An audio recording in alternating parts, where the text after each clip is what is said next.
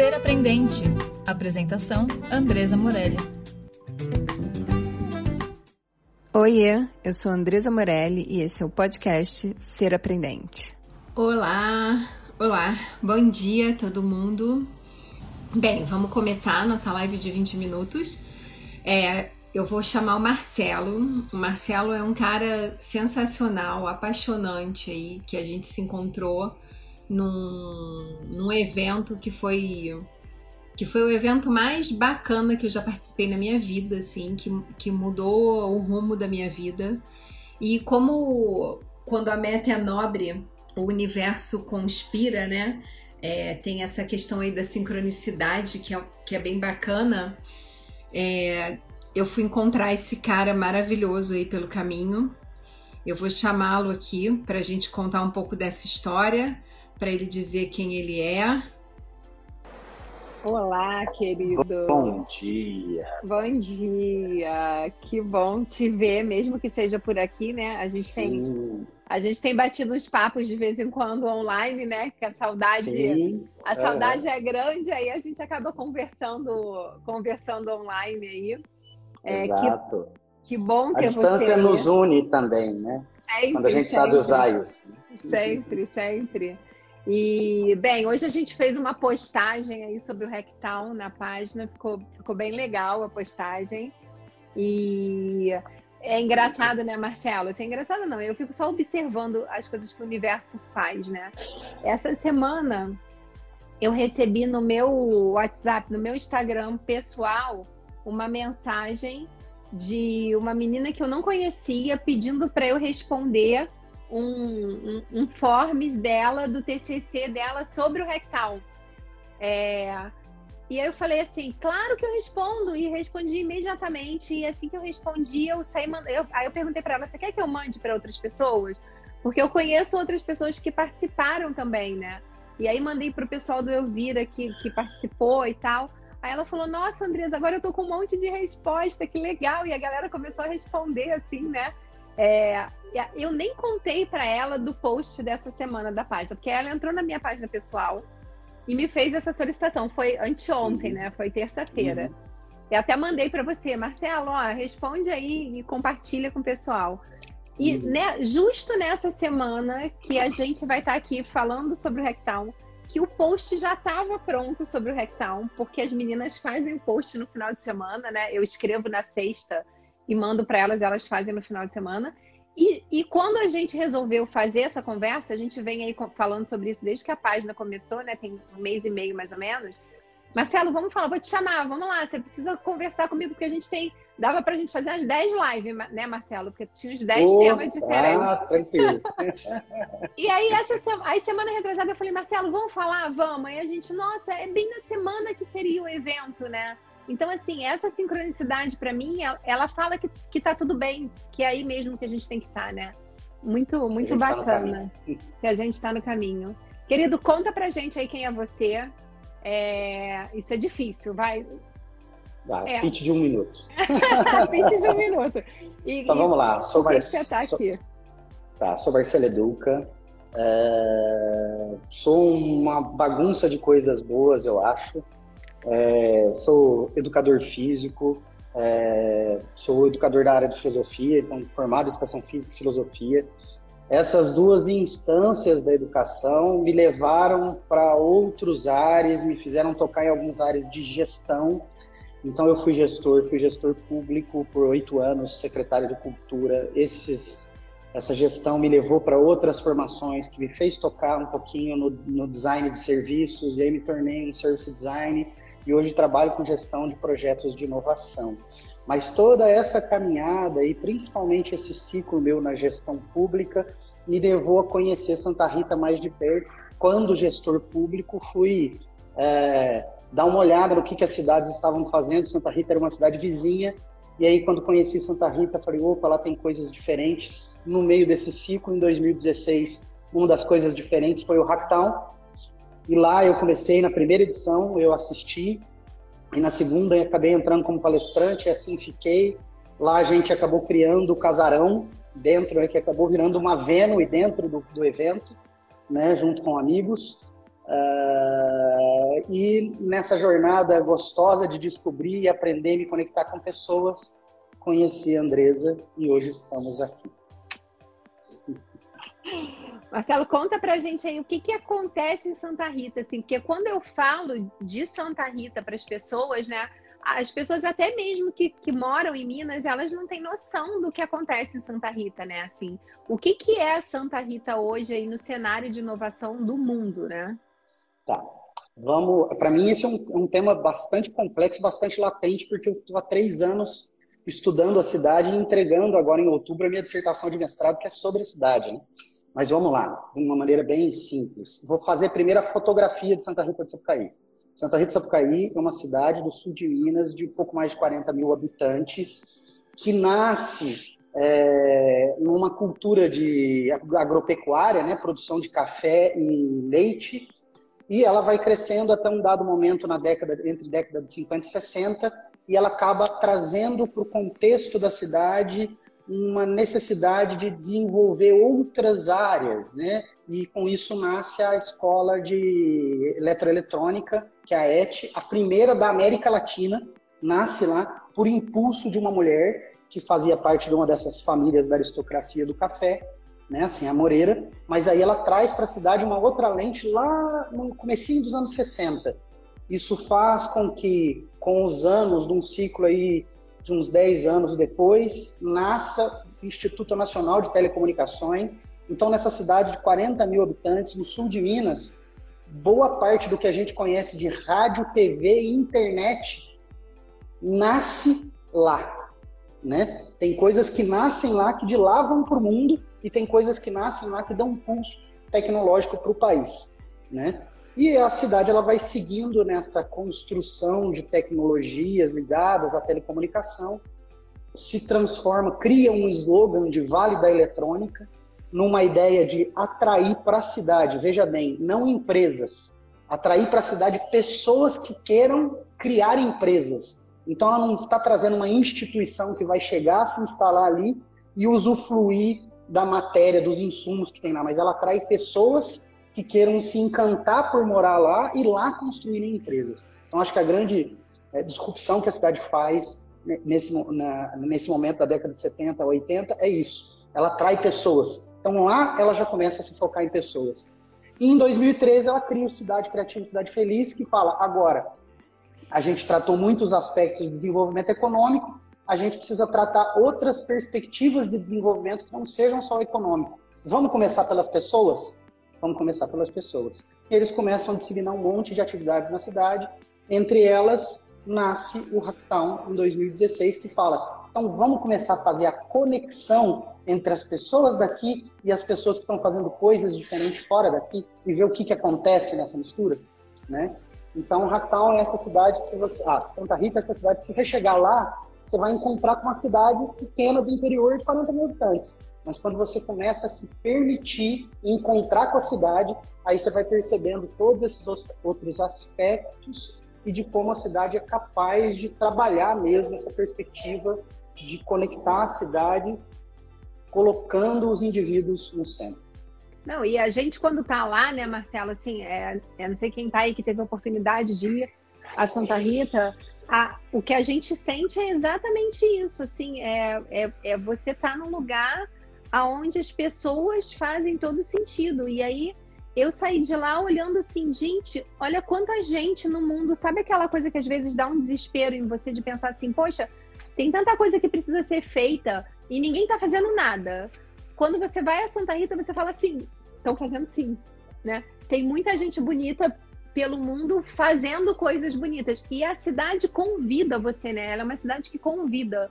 Então, isso é, é, sensacional, assim, você se sente convidado a participar, a viver a cidade, né? Então, as calçadas, então, acho que a, a instância da, da, do estar em Santa Rita já faz com que você mude muita coisa, né? Exato, é bem por aí.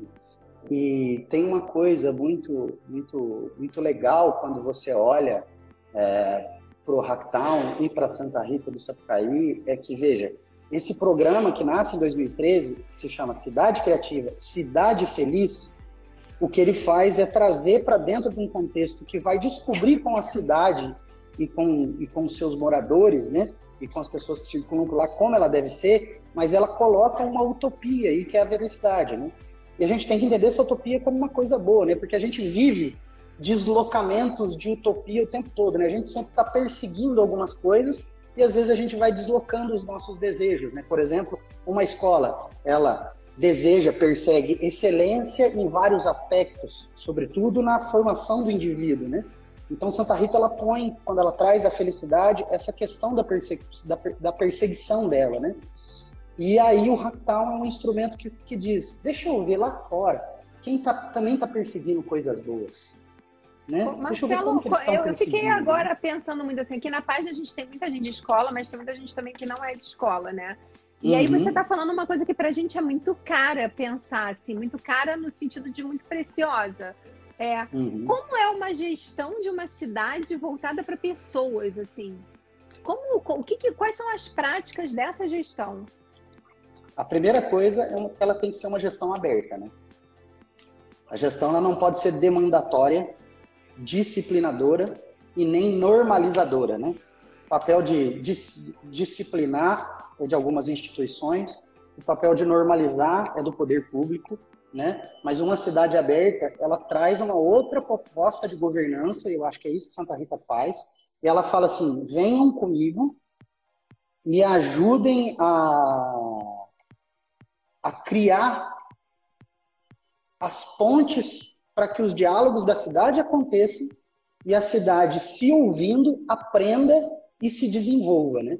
Então, acho que o que eles têm lá, estão rodando tem funcionado, é uma governança aberta. Então, quando o cidadão cria a sensação de pertencimento, quando ele é tocado por um desses eventos, isso instiga nele uma sensação de pertencimento, ele fala: eu também posso fazer coisas aqui. Né? Isso é uma gestão aberta, que não chega só para você dizer: a cidade é assim, tem essas normas, tem essas coisas, nós precisamos seguir por esse caminho. Não, ela diz: a gente precisa ser uma cidade feliz de maneiras criativas. Vamos transformar isso junto? Isso é uma gestão aberta, né? Então, acho que o que ela faz, que é diferente de outras cidades, é ela tem uma governança aberta. Então, a sociedade civil, o poder público e a iniciativa privada conversam entre si de uma forma mais próxima possível do horizontal, né? Existe sim essas verticalidades, mas eles conseguem em algum momento trazer uma instância horizontal para o diálogo e construção. Cara, e a gente fica pensando, às vezes, se numa organização pequena é complexo uma governança dessa. Cara, eu tô aqui pirando, assim, de... a gente nunca tinha conversado sobre isso, né, Marcelo? Na real, a gente hum, vinha aqui falar não. do Rectal, né, assim, né? Embora eu uhum. saiba que o teu trabalho de pesquisa é esse. Cara, mas assim, se, se a gente olha para as nossas instâncias de trabalho e fala como é que a gente cria essa cultura colaborativa, né? Dessa instância aí de, de, de, uma, de uma instituição aberta, de uma cultura organizacional aberta. É complexo quando você tem 150 funcionários, 200 funcionários. É, imagina uma cidade, né? E a gente fala, cara, não é possível, porque governo é governo e política é política, e aí não vai rolar, sabe? Mas é, é, que bacana ouvir isso, né? Assim, como é que quando você faz uma gestão baseada em pessoas, você recebe, você tem um outro resultado, né? Você muito, muito legal, muito legal, muito legal, e sensacional. Outra, outra coisa assim, existe em todos os ambientes existe a versão que a gente vê, tateia e tem contato, né? A versão material, mas também existe sempre a versão meta, né? essa versão meta ela está muito na instância da linguagem da comunicação. Né? Então existe a cidade, que é a cidade que a gente vê e vive, né? a cidade meio, mas existe uma cidade comunicação ali, uma meta-cidade. Assim como existe a escola, que eu vivo, que eu vivencio, mas existe a meta-escola, né? que está na instância da comunicação da linguagem.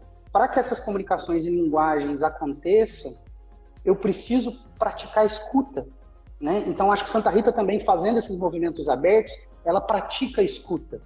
E aí ela consegue ouvir mais. E ouvindo mais, ela começa a entender o problema a partir da perspectiva daqueles, daquelas pessoas que vivem na cidade física, né? ou na escola física. Mas eu preciso perceber essa instância meta aqui, né? que está além do físico, e nessa camada de comunicação, a partir da escuta, trazer os elementos que vão ajudar a construir melhor isso, que se materializa na nossa frente. Seja a cidade, seja a escola, seja qualquer lugar.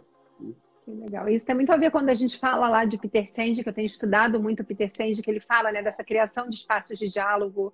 Uhum. Quando a gente fala de facilitação e de coach, que a gente traz essa coisa da escuta ativa, da escuta sem julgamento, da escuta uhum. que busca desenvolver o outro, né? Então é uma cidade com práticas que possibilitam isso, né? Muito legal. E aí essa cidade ela ela ela recebe o Rectown, porque é assim que a gente se sente, né? A gente uhum. se sente recebido pela escola, pela, pela cidade quando a gente vai é, participar do Hacktown, né? Assim.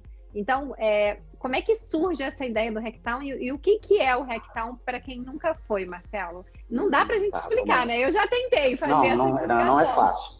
Então, numa frase, o Hacktown é um festival de inovação que trata de conhecimentos uh, de várias áreas desde de abajur a zíper, né? Desde altas tecnologias de inteligências artificiais e coisas exponenciais que às vezes ainda não nos tocam aqui no Brasil, até gestão de pessoas e, e questões socioemocionais que se, que se configuram lá em palestras, rodas de conversa, eventos, showcases.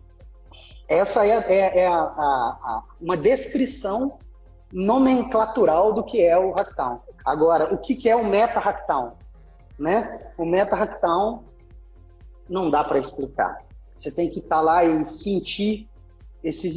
O, Meta Hacktown é um grande lugar de encontros que tem inúmeras linguagens, inúmeros sujeitos e você tem que estar lá para poder se encontrar com o evento, com a cidade, com as pessoas e permitir que afetamentos aconteçam ao mesmo tempo que você afeta pessoas. Isso tudo é o que acontece no Rectal, né?